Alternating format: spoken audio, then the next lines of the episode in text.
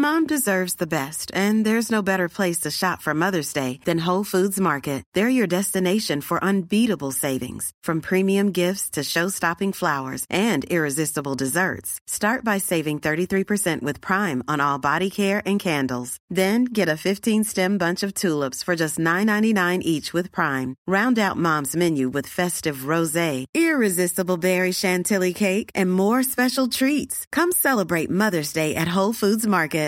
Ready to pop the question? The jewelers at BlueNile.com have got sparkle down to a science with beautiful lab grown diamonds worthy of your most brilliant moments. Their lab grown diamonds are independently graded and guaranteed identical to natural diamonds, and they're ready to ship to your door. Go to BlueNile.com and use promo code LISTEN to get $50 off your purchase of $500 or more. That's code LISTEN at BlueNile.com for $50 off. BlueNile.com code LISTEN. Mom deserves the best, and there's no better place to shop for Mother's Day than Whole Foods Market. They're your destination for unbeatable savings, from premium gifts to show-stopping flowers and irresistible desserts. Start by saving 33% with Prime on all body care and candles. Then get a 15-stem bunch of tulips for just $9.99 each with Prime. Round out Mom's menu with festive rosé, irresistible berry chantilly cake, and more special treats. Come celebrate Mother's Day at Whole Foods Market. There's never been a faster or easier way to start your weight loss journey than with PlushCare. PlushCare accepts most insurance plans and gives you online access to board-certified physicians who can prescribe FDA-approved weight loss medications like Wigovi and Zepbound for those who qualify. Take charge of your health and speak with a board-certified physician about a weight loss plan that's right for you. Get started today at plushcare.com slash weight loss. That's plushcare.com slash weight loss. plushcare.com slash weight loss.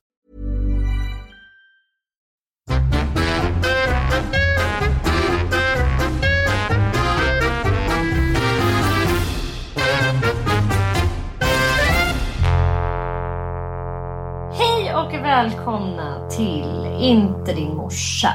Podden ni älskar att älska. Jag tänkte, vad ska hon säga nu? Hon har fått solsting. jag och Anita hade någon vild diskussion om det där. Att jag sa så här, gud, den här månen som var i slutet av förra veckan. Jag blev liksom helt förtrollad av den. Jag, så här, jag ville åka mot den som i sagorna. Så här, jag ville liksom ta renar och åka mot den. Och hon var så här, ja, ja, skyll på det du, det är månen. Och, och hon tror inte alls på, på något sånt. Jag fick ju uppleva den här månen inklusive ett kometregn med eh, vår älskade Sofia som ju definitivt tror på sånt här. Alltså hon var high on love och att det här var också the age of Aquarius. Typ att man går in i Vattumannen. Det var såhär Vattumannen-måne. Ja, men den var helt magisk. Nej men den var ju liksom helt otrolig. Och eh, grejen är den att eh, jag, det är så underbart att få vara med människor som är sådär, alltså bara självklart. Eh, ja men du fattar. Ja, men jag fattar.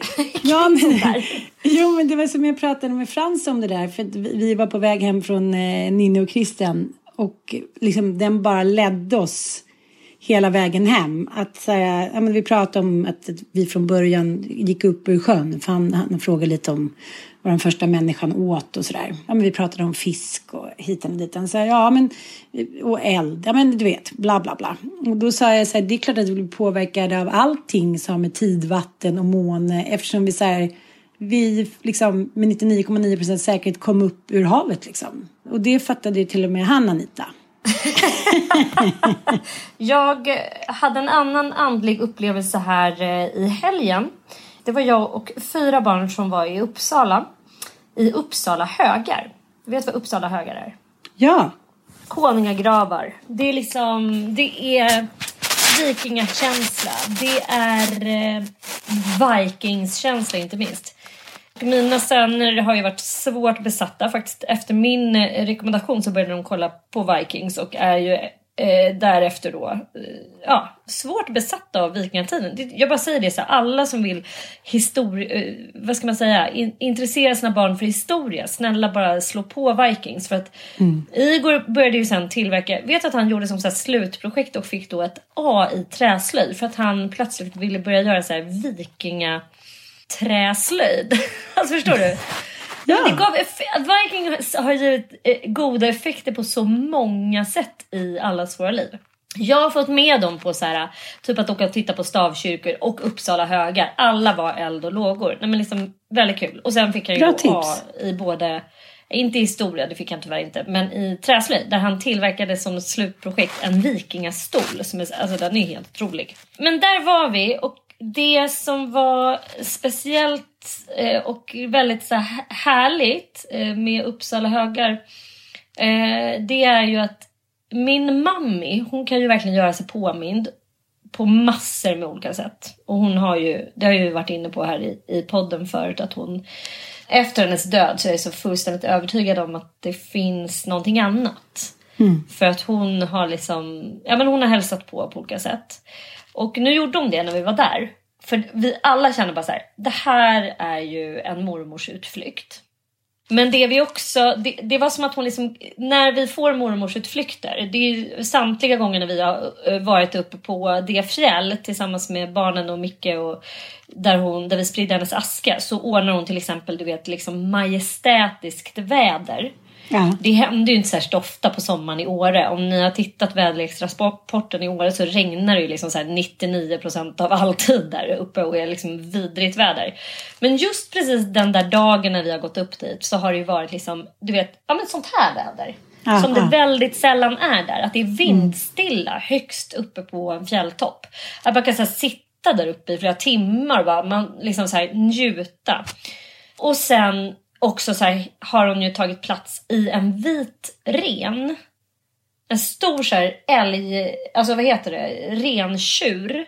Mm. Som, jag menar jag vistas i Jämtlandsfjällen i, i liksom, ja, alla, alla mina dagar. så mycket. Och aldrig sett liksom vita rentjurar komma springandes tre meter ifrån en. Högst uppe på Vällistes topp. På Uppsalaslätten typ?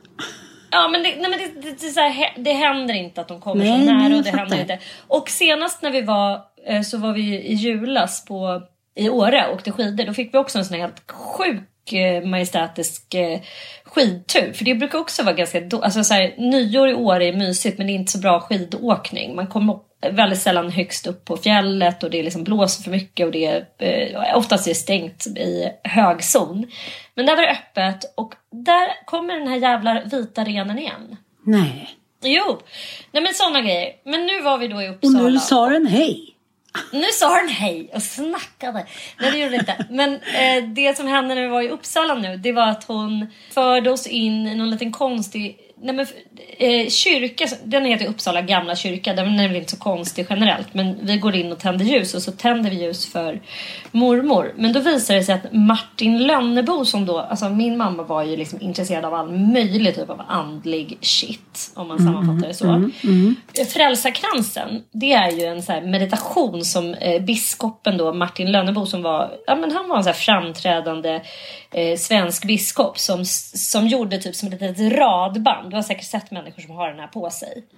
Det är, liksom, ja, jag vet. Mm. det är ett böneband, mm. ett så modernt böneband med pärlor i olika färger som man då kan och mamma var eh, väldigt inspirerad av det här och hon hade ett sånt här på sig. Hon hade liksom hon gick massa olika vandringar och det var meditationer kring det här armbandet och hon var liksom inspirerad av, av honom. Och då kom vi in i den här kyrkan, då visade det sig att det liksom är hans typ sä... Alltså hela den här kyrkan är starkt förknippad med den här frälsarkransen i alla fall. Mm. Och där fanns det ju då som frälsarkransar och barnen var liksom helt eh, uppfyllda av den här, vilket också är ganska konstigt när jag tänker på det, att all, alla dessa barn då ska bli så här, eh, helt plötsligt vilja köpa eh, frälsarkransar. alltså du vet, nej men det var så, det här kanske inte låter så himla Nej, jo älskling. Men det här var, det var liksom, och det var så här, det var en sån jävla fin dag och hon var där och det var så mm. länge sedan som hon var med. Mm. Alltså jag tolkar det som att hon har liksom gått upp i någon slags evighet och inte så intresserad av livet på jorden. Men jag har liksom ganska starkt bett om att så här, snälla kan vi inte få träffa dig lite mer här? Nu får mm. du komma tillbaka. Nu får du liksom... Jag träffar henne aldrig i drömmarna längre och hon kommer väldigt sällan eh, ner i djur så som hon gjorde i början. Och nu bara kände jag att nu behöver vi det här. Och så kom hon liksom och gav oss det här. Och det är ofta sådär någon intuition och någon när man bara blir sugen på att göra något och så bara är hon där och, och med liksom. Ja, men det var en helt otrolig dag så jag är väldigt eh, hög på den känslan. Och sen kom ju då månen och hela den här veckan mm. och det är bara liksom den här augustimånen. Alltså, åh, jag måste säga att den här veckan trots allt har varit helt ljuvlig på det sättet. Jag håller med dig, men jag, jag tycker det är så intressant för jag jag har gått och, eller gått och, jag har gått och tänkt på en intervju jag läste för några veckor sedan i tidningen Vi. Mm. Av, eller av, eller inte av, utan med Anke Lidén som var Aviciis mamma. Ja.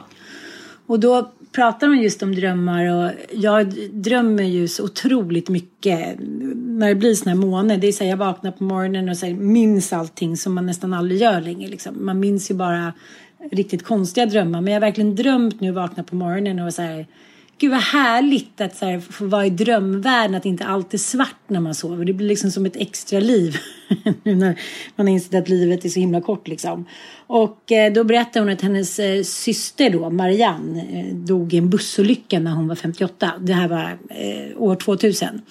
Och eh, hon skriver det, Marianne som var så himla liksom ordentlig och typ gick aldrig mot rött och var så himla så här, noga med trafiken och det liksom och då säger hon så den som jag aldrig någonsin har oroat mig för att något sånt här skulle hända så händer det liksom under, vad ska man säga, ändå osannolika omständigheter. Då kände hon så här, eh, det känner ingenting till att oroa sig för någon överhuvudtaget. Allt kan hända. Det är liksom inte någon idé att ta ut det hemska i förskott. Eller hon säger så här i intervjun. En tid efter det att Marianne hade dött hade jag en fantastisk dröm. I den ligger jag på sjukhus, varför vet jag inte. Från sängen i salen tittar jag mot den öppna dörren och ser Marianne, den hälften bortvänd. Sen vrider hon sakta på huvudet mot mig och ler. Drömmen är glasklar. Hennes blick och värme liksom en hälsning om att allt är bra. Och hon säger att de, både hon och hennes man Claes drömmer ofta om Tim. Men eh, i Klas drömmar är Tim vuxen, glad och nära och jag drömmer om Tim som liten pojke och utkanten som jag inte klarar av att se honom som den han nyss var. Och hon önskar så att hon ska kunna ha lite fler sådana drömmar där han verkar glad och verkar liksom, ja men, kommit till ro. Och det där kan jag också känna att jag jag drömmer, jag, jag, vill liksom träffa både mamma och pappa i drömmen. Jag önskar det så mycket men det, har varit väldigt få drömmar där jag träffar dem. Jag har liksom inte drömt en enda gång om pappa som han gick bort. Och det är ändå februari förra året. Det är som att jag liksom, jag tror inte att det är sant tror jag. Förstår du? Ja. Mm. Ja, det tror jag. Verkligen, så kan det säkert vara. För, ja, men jag vet och inte. sen, jag tror också att så här, du kommer ju jag, jag drömde inte om mamma heller förrän ganska långt efteråt. Och då var det liksom så, för jag var också ganska rädd att jag skulle drömma om om det som hade hänt. Att det liksom mm, fanns mm. så här förtvivlan, du vet drömma mardrömmar om, mm, om det mm. liksom. Så det är jag så jävla tacksam över att jag slapp göra. Men däremot så kan, eh, vet jag ju sen när, när jag väl drömde om henne så var det ju sån här nej men helt fantastiska drömmar. Som att hon bara var vid liv. Alltså precis ah. som att allt var som vanligt. Du vet, helt så här vardagssituationer där man mm, bara såhär. Mm. Inget såhär, vad, vad gör du här? Utan bara som att nej. så här, hon, hon var liksom bara helt självklar där. Så jag är tacksam för det och jag tror säkert att du kommer få träffa honom men det är liksom bara en fråga om tid. Och sen, sen märker jag också någonting med drömmar att, eh, och det är inte bara någonting som som jag tror utan det är så att om man, inte, om man sover för lite, alltså för få timmar då prioriterar kroppen djupsömn för att vi liksom, ja, så REM-sömnen är så här bonus. Man måste verkligen mm. upp i så åtta timmars sömn för att få de där det är ju det jag märker nu också. Varför man drömmer så mycket på sommaren. För att man så ligger och drar sig och så somnar man mm. om och så mm, ligger man mm. en timme på morgonen och bara har så helt sjuka drömmar. Typ. Ja, jag tycker det är härligt. Jag älskar jag det. Jag älskar det också. Ja. Alltså, jag älskar när man bara vaknar upp och så här, har varit med i en helt annan värld. Typ. Mm, mm. Men eh, det är en väldigt fin intervju och eh, det blir väldigt tydligt också att, eh, att de väldigt tidigt märkte att han funderade över livets mening. När han var fem år då hörde hon, Anki honom säga till sin pappa då, pappa var ingenting. Och jag menar, det, det kanske man kan fråga när man är fem. Jag tycker Francis är otroligt avancerad i sina frågor. Och eh, det handlar allt om så här, har du sexat med pappa en gång och liksom så blev det alla vi? eller är det liksom fler gånger? det tyckte han ju sen. det är rimligt ändå att fråga. Ja, det är viktiga ja, grejer. Ja, viktiga grejer alltså. Eller hur? Ja, men till så här vad skulle du, det är mycket så här, fem frågor sen bara, fem frågor. Jag bara, okej. Okay. Gör det redo. Jag fick ju smaka lite på det där när vi var på Rhodos. Nej, men han är väldigt intressant alltså. Han, så kul ändå. Ja. Han är en liten journalist, han är en liten Tintin-person. Ja, jag menar, han är mycket intresserad av det här med kärlek. Ja. Och liksom, eh, om man säger, ja, han frågade om, om du fick liksom hångla med någon annan då? Om du får välja, liksom, man får hela tiden välja vem man vill helst i hela världen typ. Ah, du sa, förutom pappa Tias då. Då sa jag så ah, men det var en kille som jag liksom pussades med typ när jag var i Alperna för massa år sedan. Så här, när jag inte var ihop med din pappa och han, han, hans pussar var, ja men ring honom då. jag var såhär, okej, okay. ja. tycker du pappa och jag inte pussar så mycket? När man tyckte så här, om det var så ljuvligt, så här, vad väntar du på? Så här, life is short, typ. Äh, ni är roliga. Alltså, vad frågade han dig om nu igen? Nej, men han frågade mig, det var mycket om kärlek. Om du alltid hade varit kär i Micke var det väl? Ja, och om jag hade varit otrogen. det är ändå avancerat. Inte på Tim-nivå. Tim, Tim är lite mer inne på existentiella frågor. Frasse är mer Dr. Love. Ja, precis. Och han träffade nu sin tjej Alice eh, efter en lång trånande sommar där de trodde att de skulle mötas då på Mallis, men vi missade varandra. Det har köpts presenter, provats klänningar. Nej men du vet, det, det har skickats bilder och filmer och det måste vara rätt dag när han, liksom, när han ser stark ut. Det är mycket att han, han vill besky vara beskyddande. Och hon är bara, liksom, hon har ju fyllt fem nu så att nu tänkte han kanske att det kunde bli en puss på munnen men han tycker att hon har varit för liten innan. Jag bara, fast du är ju mm själv fem älskling. Han tycker liksom inte att det känns rätt. Det är det här med mm. samtycke och liksom, han är väldigt, eh, det är väldigt mycket med det där och har ont i magen nu när du har mens och sådär. Mm. Har du fortfarande mens Frida? Mm, mamma, oj mamma har ju så mycket mens typ. Nej det är mycket, han vill liksom ha koll på det där och det tycker jag är ett föredöme. ja, så gullig. Ja, och så träffades de då på förskolan i förrgår för vi var där och hämtade lite grejer och då satt hon där liksom äh, det var too much från båda, vi var tvungna att gå. Men sen igår så, så var han där och lekte då. Och eh, Nej, det var, det var fantastiskt. Och då berättade han för mig att han hade varit osäker under ett tag, liksom var det rätt och sådär. Men sen så fick han en blå diamant av mig. Ja. En sån här leksaksdiamant, du vet. Och då hade han tappat ut den och då hade hon tagit upp den och gett den till honom. Och sen dess är det liksom pure love. Det var något magiskt med den där och liksom nu pirrar det i magen och, och igår så sa man, kom hem så sa han så här, du får inte säga det här till någon. Jag bara, säger det i podden. Nu pussades vi på munnen.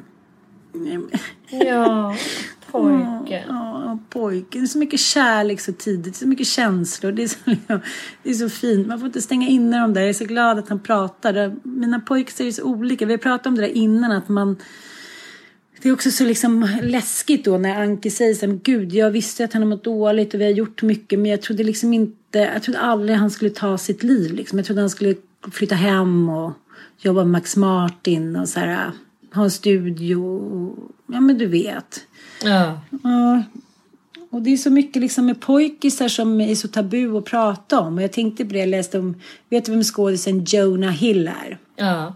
Ja men han har ju så här viktmobbats och liksom tagit bild på någon annan surfat med mage och sen gått ner i vikt och bla bla bla. Och så bara skrev han så himla fint inlägg. Han sa så här, ni kan lägga av nu alla ni som tar paparazzi-bilder och sen så pratar om min vikt hit och dit. För jag bryr mig inte längre. Jag är liksom 39 år och fram till jag var 35 år så tog jag aldrig av mig t-shirten när jag badade.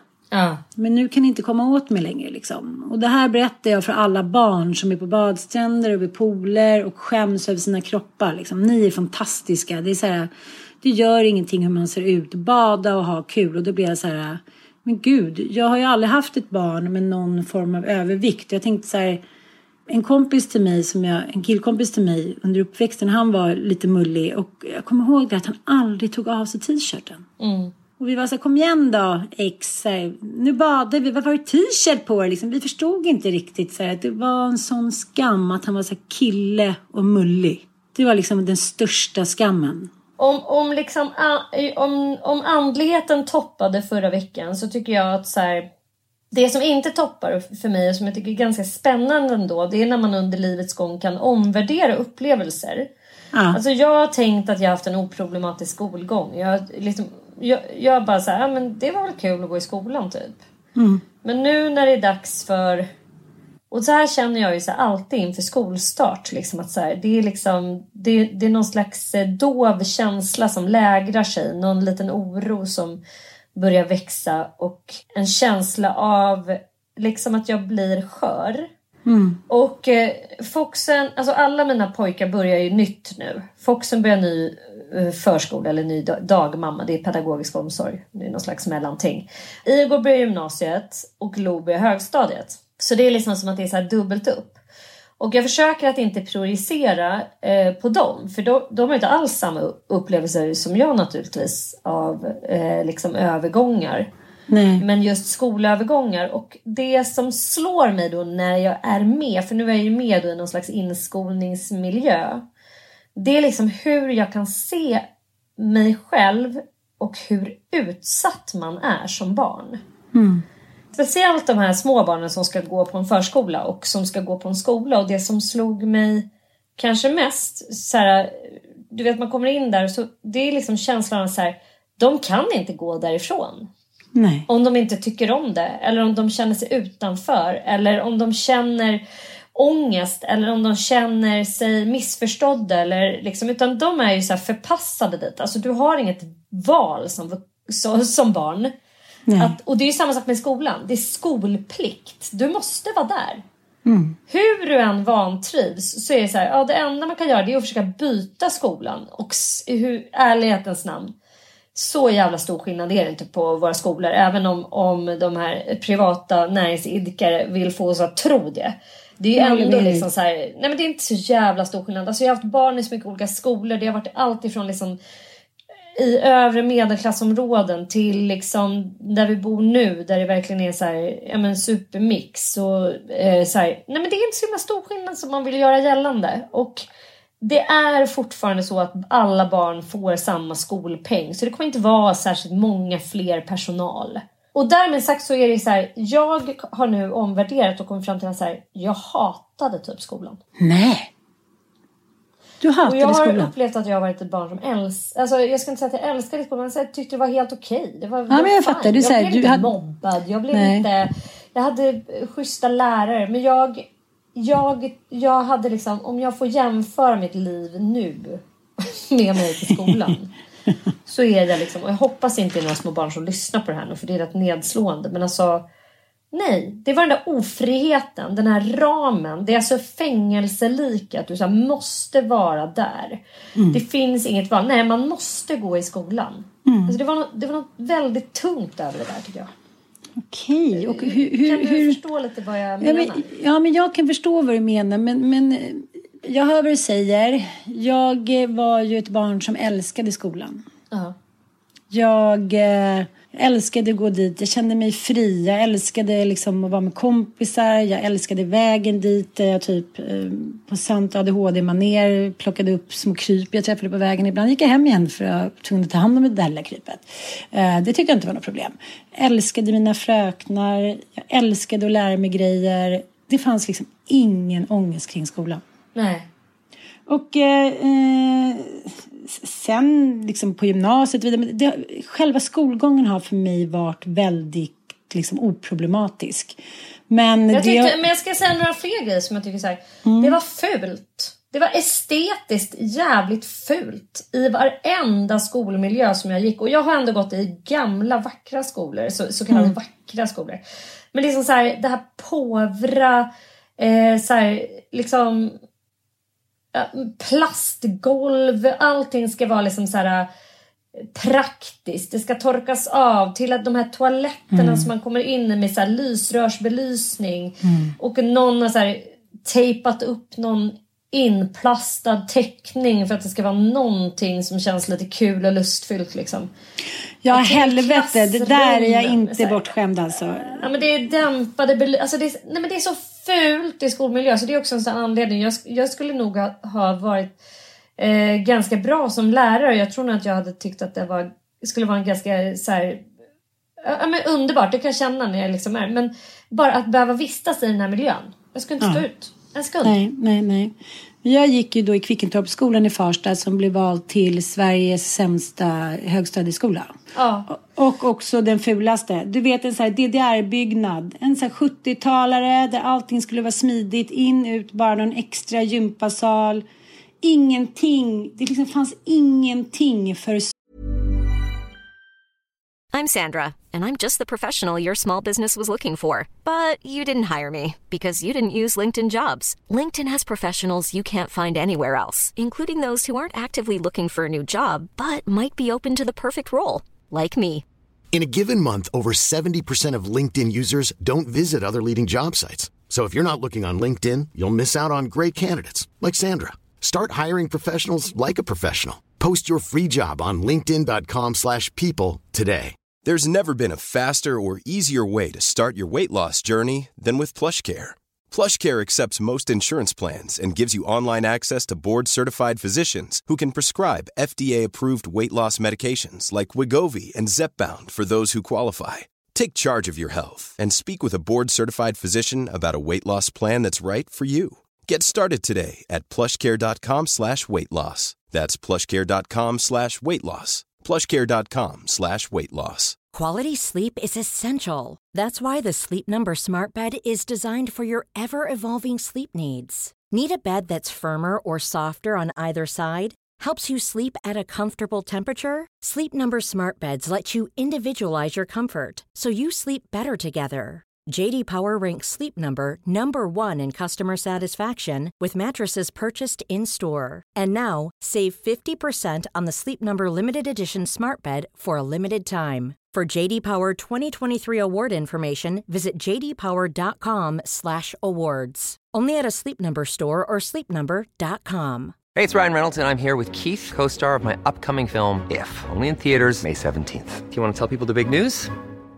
All right, I'll do it. Sign up now and you'll get unlimited for $15 a month in six months of Paramount Plus Essential Plan on us. Mintmobile.com slash switch. Upfront payment of $45 equivalent to $15 per month. Unlimited over 40 gigabytes per month. Face lower speeds. Videos at 480p. Active Mint customers by 531.24 get six months of Paramount Plus Essential Plan. Auto renews after six months. Offer ends May 31st, 2024. Separate Paramount Plus registration required. Terms and conditions apply if rated PG. Tonande i. Det fanns ingenting som kändes så här. Det där kändes lite, kändes lite som i Rom, att de hade satt en rolig detalj. Det som de liksom införlivade folk med, det var att man hade då en, en vad heter det, ett så här skolcafé där man kunde så här boffa socker. Vidare till första gymnasium, lite bättre, men ändå inte någon top notch skola vad gäller så här det visuella. Men jag, liksom, jag, eh, jag hittade mina egna vägar. Jag gick in till Ture, vår rektor som jag älskade mer i mitt liv och sa så här, vet du, nu måste jag och Frida och Lillåsa göra en revy. Han bara, revy? Okej, feel free, så här, ni får ledigt. Och det var ju liksom, det var ju inte standardmässigt att tjejerna i första ring skulle säga okej, okay, det där har jag eller förstått att det ska vara liksom åldershierarki, eller hierarki överhuvudtaget. Det, det har jag liksom, den har jag aldrig riktigt förstått ju. Att man ska hålla sig i ledet. så jag har ju alltid startat fotbollslag, eh, startat körer, satt upp musikaler, sjungit. Alltså, inte för att det kanske har varit så himla bra, men för att jag har kunnat. Liksom. Men det är ju väldigt få förunnat. Min syster till exempel, hon hatade att gå i skolan. Jag försöker ändå förstå det här, här för att liksom det här med fotbollslag och körer och Alltså för mig var ju liksom allt som var utanför skolan tusen gånger roligare. Mm, jag hos hästarna. Jag, vi liksom, eh, vad hade jag mer för fritidsintresse? Ja, liksom, hänga med kompisar, vara på gården, gå och dansa. Alltså, det fanns så jävla mycket som var jätteroligt. Men just så här, skolan och den miljö, att du ska så här, sitta rätt upp och ner i de här klassrummen, du ska liksom äta den här påvra-maten, du ska vara i den här ganska estetiskt vidriga miljön.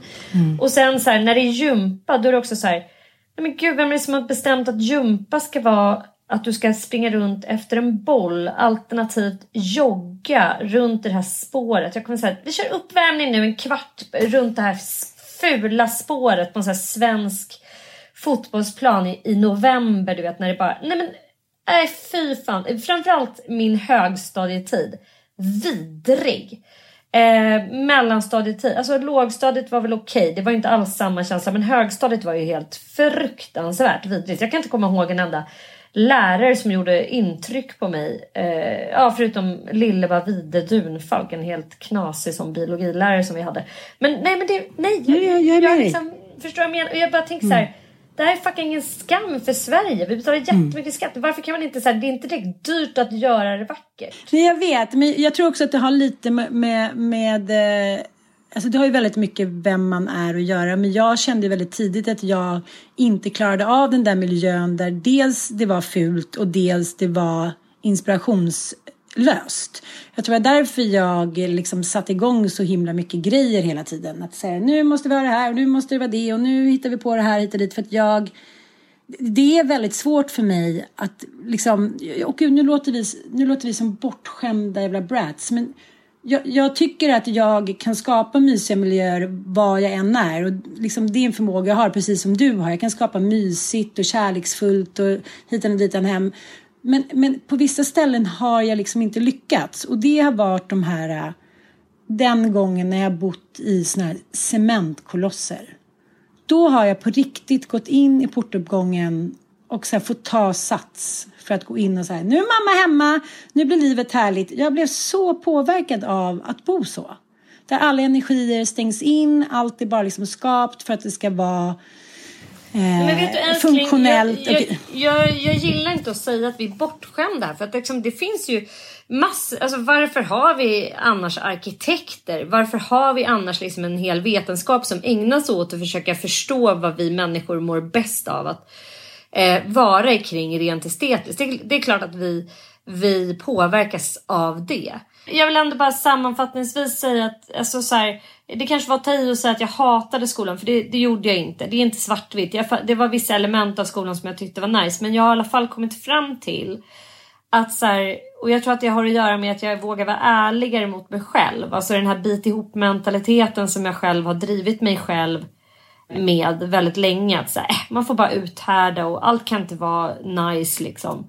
Men om jag ska så här, på djupet gå in i hur jag faktiskt upplevde det. Så var det liksom en känsla av så här, någon, någon typ av utsatthet. Och det kan jag se liksom. Fox börjar nu på en liten förskola där det är 20 barn och fyra fröknar. Det är ganska personaltätt. Ja, det kan man inte säga. Och eh, ändå så är det ju omöjligt för du, det är fem barn per vuxen. Mm. Det kommer alltid vara någon liten rackare där som inte känner sig sedd eller hörd. Mm. Mm. Alltså det säger ju sig självt på något sätt. Att det är svårt att tillgodose alla. Precis som att jag själv har svårt att tillgodose när jag har alla mina fyra barn hemma. Ja, gud liksom, ja. Alla kommer behöva kompromissa om, om utrymmet. Och det kommer alltid vara delar av deras själar som liksom inte får 100% eh, i näring. Och det behöver inte vara hela jävla världen tänker jag. Men någonstans är det ändå så ganska brutalt när de börjar i. Jag kommer ihåg så här, när de bestämde sig för att skippa eh, att sexåringarna skulle gå på förskola och börja på dagis istället. Det var ju bara en ekonomisk mm. ins, alltså så här, det, det var insparade slantar och så dolde man det, det i att ja, men sexåringarna behöver faktiskt lära sig, alltså lära sig. Men det handlar ju om att de går upp i skola så de har ju då färre pedagoger och sen så kan man acceptera en helt annan typ av miljö för de här mm. sexåringarna. Än om de hade fått gå kvar på förskolan. Mm.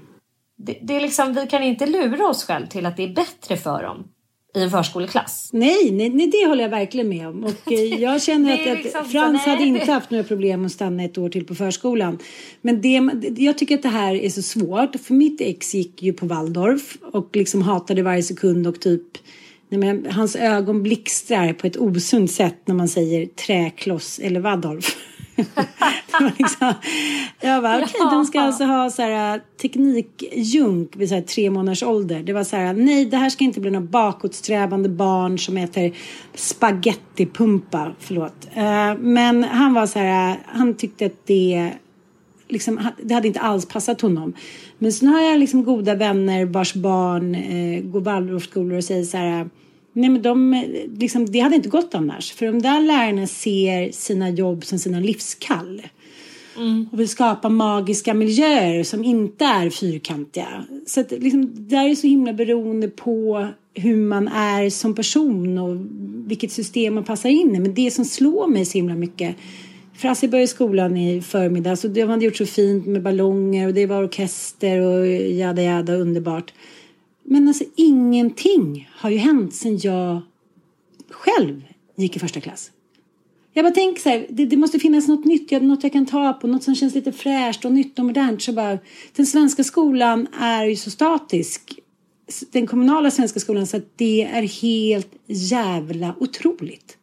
Det är klart att det så skapas friskolor och att det blir det som händer, det som har hänt, att folk tjänar massa pengar på skidskolor också. Det finns såklart bra friskolor för att det är så jävla statiskt. Lär om, lär nytt, så här, ta in en ny frisk, ha liksom, eh, ja, men, eh, idésprutor, ha eh, liksom, eh, ja, men vad fan, gör någonting. Gör någonting för att skapa den nya svenska skolan. För det, liksom, det är inte bra som det är. Så är det bara.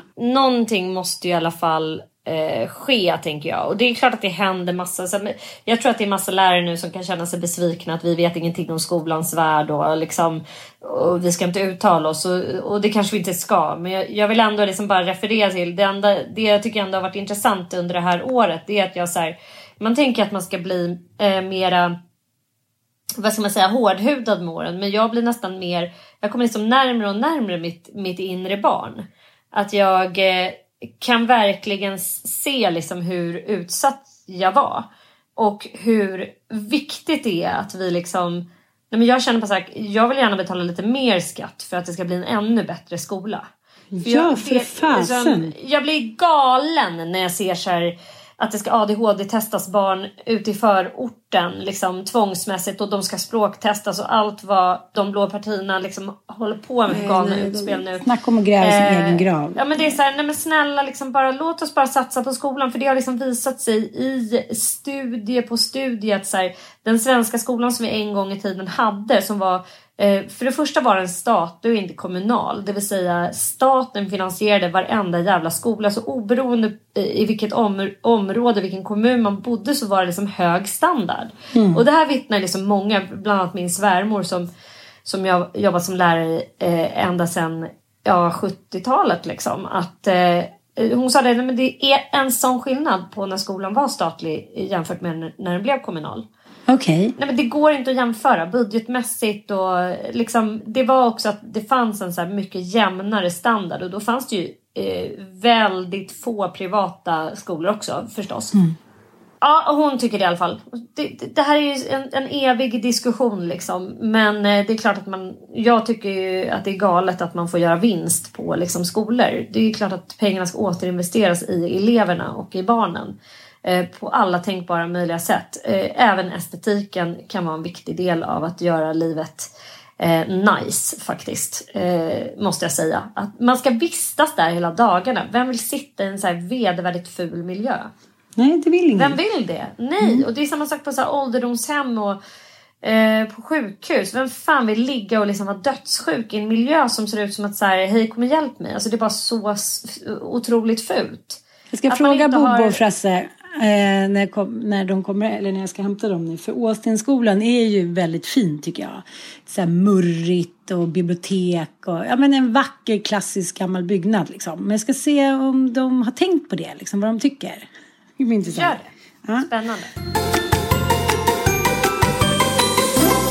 Den här podden är sponsrad av Studieförbundet Vuxenskolan. Ja!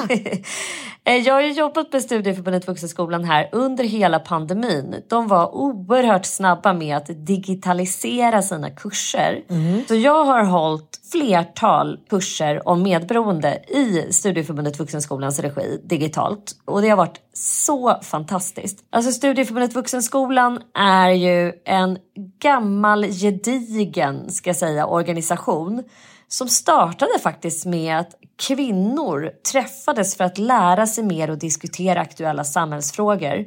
Eh, syjuntor, handarbete eh, och så vidare. Och där möttes man för att diskutera då samhällsaktuella ämnen. Man bjöd hem sina väninnor till sitt hem och lärde av varandra.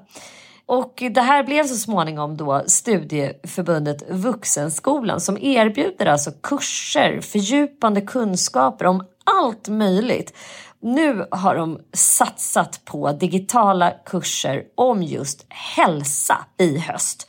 Det är profilerade, erfarna ledare. Jag är en av dem. Min kurs om medberoende drar igång den 6 oktober och det är en lunchkurs. Under en och en halv timme så ska jag lära er allt jag kan om medberoende. Det finns en rad andra helt fantastiska kurser om stresshantering, antiinflammatorisk kost eller bildterapi. Det är jag sjukt nyfiken på. Mm, mm. Det här är så himla bra tycker jag. Just för om man bor kanske lite utanför stan, om man har småbarn, om man har svårt att komma iväg. Och sen så, nu har det blivit en helt annan grej att folk jobbar mycket mer hemifrån. Och jag tycker att det är så himla fint, måste jag säga, med Studieförbundet Vuxenskolan. För att det finns inget bättre än att kunna sitta med andra människor, kvinnor eller män eller båda och, och peppa varandra att lära sig något nytt. Det finns någon otrolig styrka i det tycker jag. Verkligen. En livsgnista eh, i det. Man, liksom, man bara lever upp. Så härligt. Så gå in på www.sv.se och botanisera bland deras enorma kursutbud och som sagt jag slår ett slag för deras digitala kurser som är helt fenomenala. Du kan sitta hemifrån och bilda dig. Det kan liksom inte bli bättre. Våran kompis Margita, hennes kille la upp eh, en bild på en kvinna som håller ett plakat där det står så här Journalism is printing what someone else does not want printed. Everything else is public relations. Mm. Och det här var då George Orwell som eh, tydligen har skrivit. Mm. Och eh, det där fick mig liksom att få lite dåligt samvete. För att jag kände att så här, i själ och hjärta så är jag journalist. Och eh, hur mycket ägnar jag mig åt eh, nyss nämnda citat? Att printa, säga eller eh, berätta om det där som andra människor helst inte vill att man ska berätta. Mm. Eh, inte särskilt mycket och hur mycket berättar jag om allt som folk vill ha berättat om sig, det vill säga bygga varumärken och bygga andras egon och bygga och bygga och bygga. Ganska mycket. Och då kände jag mig plötsligt eh, mycket sturskare och eh, modigare och stoltare över eh, att vi vågade eh, kritisera Shama Persson. Mm. Shama Persson är ju en influencer, eh, en offentlig person som har skrivit en bok som heter Kantstött men väldigt värdefull. Och det, eh, eh, det vi då gjorde i, hon driver också en podd på tidningen Må bra. Mm. Hon har varit öppen med att hon har haft återkommande depressioner och hon har också varit öppen med att hon är alkoholist och har levt nyktert. För eh, några månader sedan så eh, gick hon ut på sina sociala medier och berättade att hon minsann hade börjat dricka vin igen och slutat gå i tolvstegsprogram. Och det här har vi då i en podd tagit upp och diskuterat. Är det här klokt som influencer eh, att göra så här? Och vi, jag drog också paralleller till min egen uppväxt och varför mm. jag själv blev hyfsat emotionell av det här. Mm. Eh, och fick så varningskänslor, alltså så här, eh, PTSD-känslor. Liksom, när personer som har beroendeproblematik eh, plötsligt vill okeja eh, att börja använda igen eller bruka. Eh, att man liksom är såhär, men jag är inte alls och så vidare.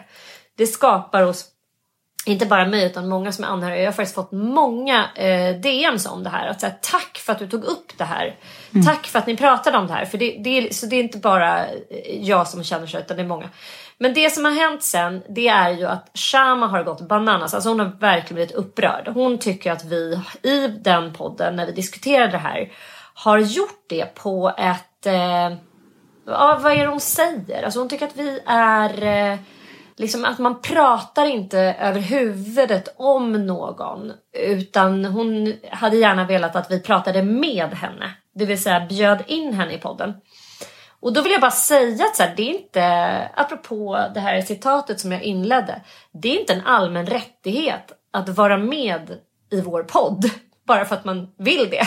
Det är faktiskt inte det. Nej, det var inte en engångsföreteelse som vi var så här, skulle racka ner på. Vi pratade om det på grund av egna erfarenheter och evidensbaserat också att så här, det är väldigt svårt eh, att så här, lyckas med det konstverket. Att ha varit beroende av någonting och sen kunna dricka eller knarka eller spela lite grann. Eh, det är väldigt få som har klarat av det. Det finns säkert. Det ska liksom inte säga Ja, men eh, alltså, vi tog ju också upp att Cissi Wallin gjorde ju ungefär samma. Alltså, hon, hon gick ut med att hon var alkis och, eh, och gick i, i grupp och sådär. Och sen ville hon inte vara det längre. Och det är möjligt att hon inte var det. Och då tänker jag så här. För att vara schysst mot sin följarskara. Och det var ju mer det vi var inne på. Då kanske man får annonsera det så här. Hörrni, jag har liksom gjort det eh, tillsammans med eh, expertis en annan bedömning av mitt själsliga tillstånd. Så det var inte kanske var beroende som var min främsta. Mm. Jag är inte liksom beroende. Eh, mm. Uh, ni behöver inte vara oroliga här. Jag kommer inte en bakomliggande förklaring ja. till beslutet. Men, ja, utan ja. Jag har liksom haft andra orsaker till att jag har druckit eller uh, använt överdrivet på, uh, än just ett beroende. För så kan det också vara. Det var vi tydliga med. Men hon har i alla fall blivit väldigt upprörd över det här. Hon tycker att vi är, är oförskämda som pratar om henne. Eh, osysterliga. Med henne. Att vi är osysterliga. Mm. Och hon har inte kunnat släppa det här heller. Eh, vi sa att så här, men du kanske kan vara med i podden. Men vi, vi känner lite grann så här. Hon är så arg nu så jag tror inte att vi kommer kunna ha ett bra samtal. Eh, vi, vi, jag tycker inte riktigt att det är liksom heller en sån podd. Vi har väldigt sällan gäster i den här podden. Och eh, jag kände också så här, när jag läste det här citatet att Nej, vi måste kunna diskutera människor och jag har också blivit fegare och fegare med åren för jag orkar inte med att ha den här typen av konflikter. Drev. Drev, alltså en människa som så här, hakar upp sig på eh, detaljer och som inte kan se så här. Alltså, nej, jag har också lyssnat igenom Jag, jag har ju fått min beskärda del senaste åren. Jag är väl också ganska bränd måste jag säga. Du är ju bränd efter mm. år med Lille Lördag när ni har diskuterat saker. Mm. Eh, och det senaste var att hon la upp själv ett citat då, där hon vill liksom pika dig och mig att så här, Great minds dis di uh, discuss ideas. Uh, small people typ talk about people. Alltså det var någonting sånt där. Mm, mm. att så här, hon skulle skamma oss till att tycka att vi liksom är vi småaktiga som, som diskuterar person liksom och inte idéer. Men det känner mm. jag bara så här. Nej, Aha, ska vi inte kritisera Jimmy Åkesson då heller? Utan vi ska bara kritisera fascismen generellt i svepande ordalag. Nej, utan är man offentlig person som står upp för väldigt starka idéer och också håller på i så här självhjälpsbranschen och skriver böcker om det. Då får man vara beredd att nagelfaras. Det gäller också oss. Ja. Om, liksom, har man kritik att rikta mot oss Go ahead. Det är liksom lite priset man får betala om man har starka åsikter och, och vill saluföra eh, frälsning, läkning, eh, ja, vad det nu än månde vara. Dels så har man ett jättestort ansvar och dessutom så tycker jag att man eh, bara liksom i egenskap av eh, eh förebild måste, måste tåla granskning. Så är det. Ja, och jag, jag, liksom, jag är den första att säga, säga tuppen ja på att det inte är särskilt roligt när andra vrider och vänder lite på vad man tagit för beslut eller har för åsikter hit och dit. Och det gör ont och det kan vara jobbigt. Men samtidigt så är det så här, ja, det är en del av spelets regler och eh, det kan vara jobbigt och ibland blir man orättvis liksom skammad eller ja, under metoo var det ju så här, det spelade ingen roll vad man gjorde, det blev ju ändå vad man än sa så, så var ju det inte liksom feministiskt och det tyckte jag var tog jävligt hårt på mig. Jag var liksom helt utmattad till slut. Men det här handlar ju om att vi i egenskap av att vi ändå är någorlunda kunniga kring det här ämnet pratar om att det, liksom, det finns en fara i att få det att framstå lite som så här hoppsan hejsan, jag kom bara på att det, jag är nog inte det. Så, men eh, då tänker jag Shama, vi har liksom ingenting emot dig och du och jag har haft korrespondens och liksom, jag försöker vara så trevlig och liksom systerlig som möjligt. Men en, en liten uppmaning bara, du kanske ska skriva lite bakomliggande om, kanske lite djupare om varför du har tagit det här beslutet och vilka som har hjälpt dig att ta det här beslutet. Eh, eftersom du ändå är en stark röst i samhället och då har man också ett ansvar. Och det har man inte alltid liksom lyckats leva Nej, upp till. Men... och generellt väldigt, ganska, eh, alltså väldigt kloka åsikter om Ja, mycket. ja. Vi har ingenting din, emot Shamas åsikter. nej, det, vi har också varit tydliga med det. Jag älskar hennes också modell över, ja, men modellagentur över 50 du är mycket för kroppspositivism och kvinnor över 50. Det måste jag säga nu när jag själv är över 50.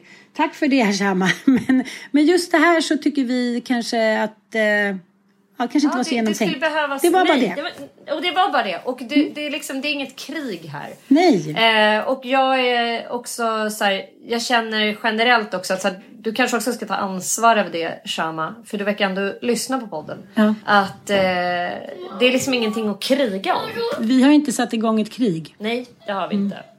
Försvara texten, försvara ordet och var modig. Annars är det bara en liten lort. Var det inte så Astrid Lindgren sa? Ja, kära lyssnare. Vi ska avrunda denna podd. Förhoppningsvis nästa vecka kommer vi få tillträde till våran älskade studio igen och komma tillbaka till det klanderfria, krispiga ljudet. Han har, har suttit på golvet, det är som träsmak i arslet. Ja, puss och kram, tack för att ni lyssnar.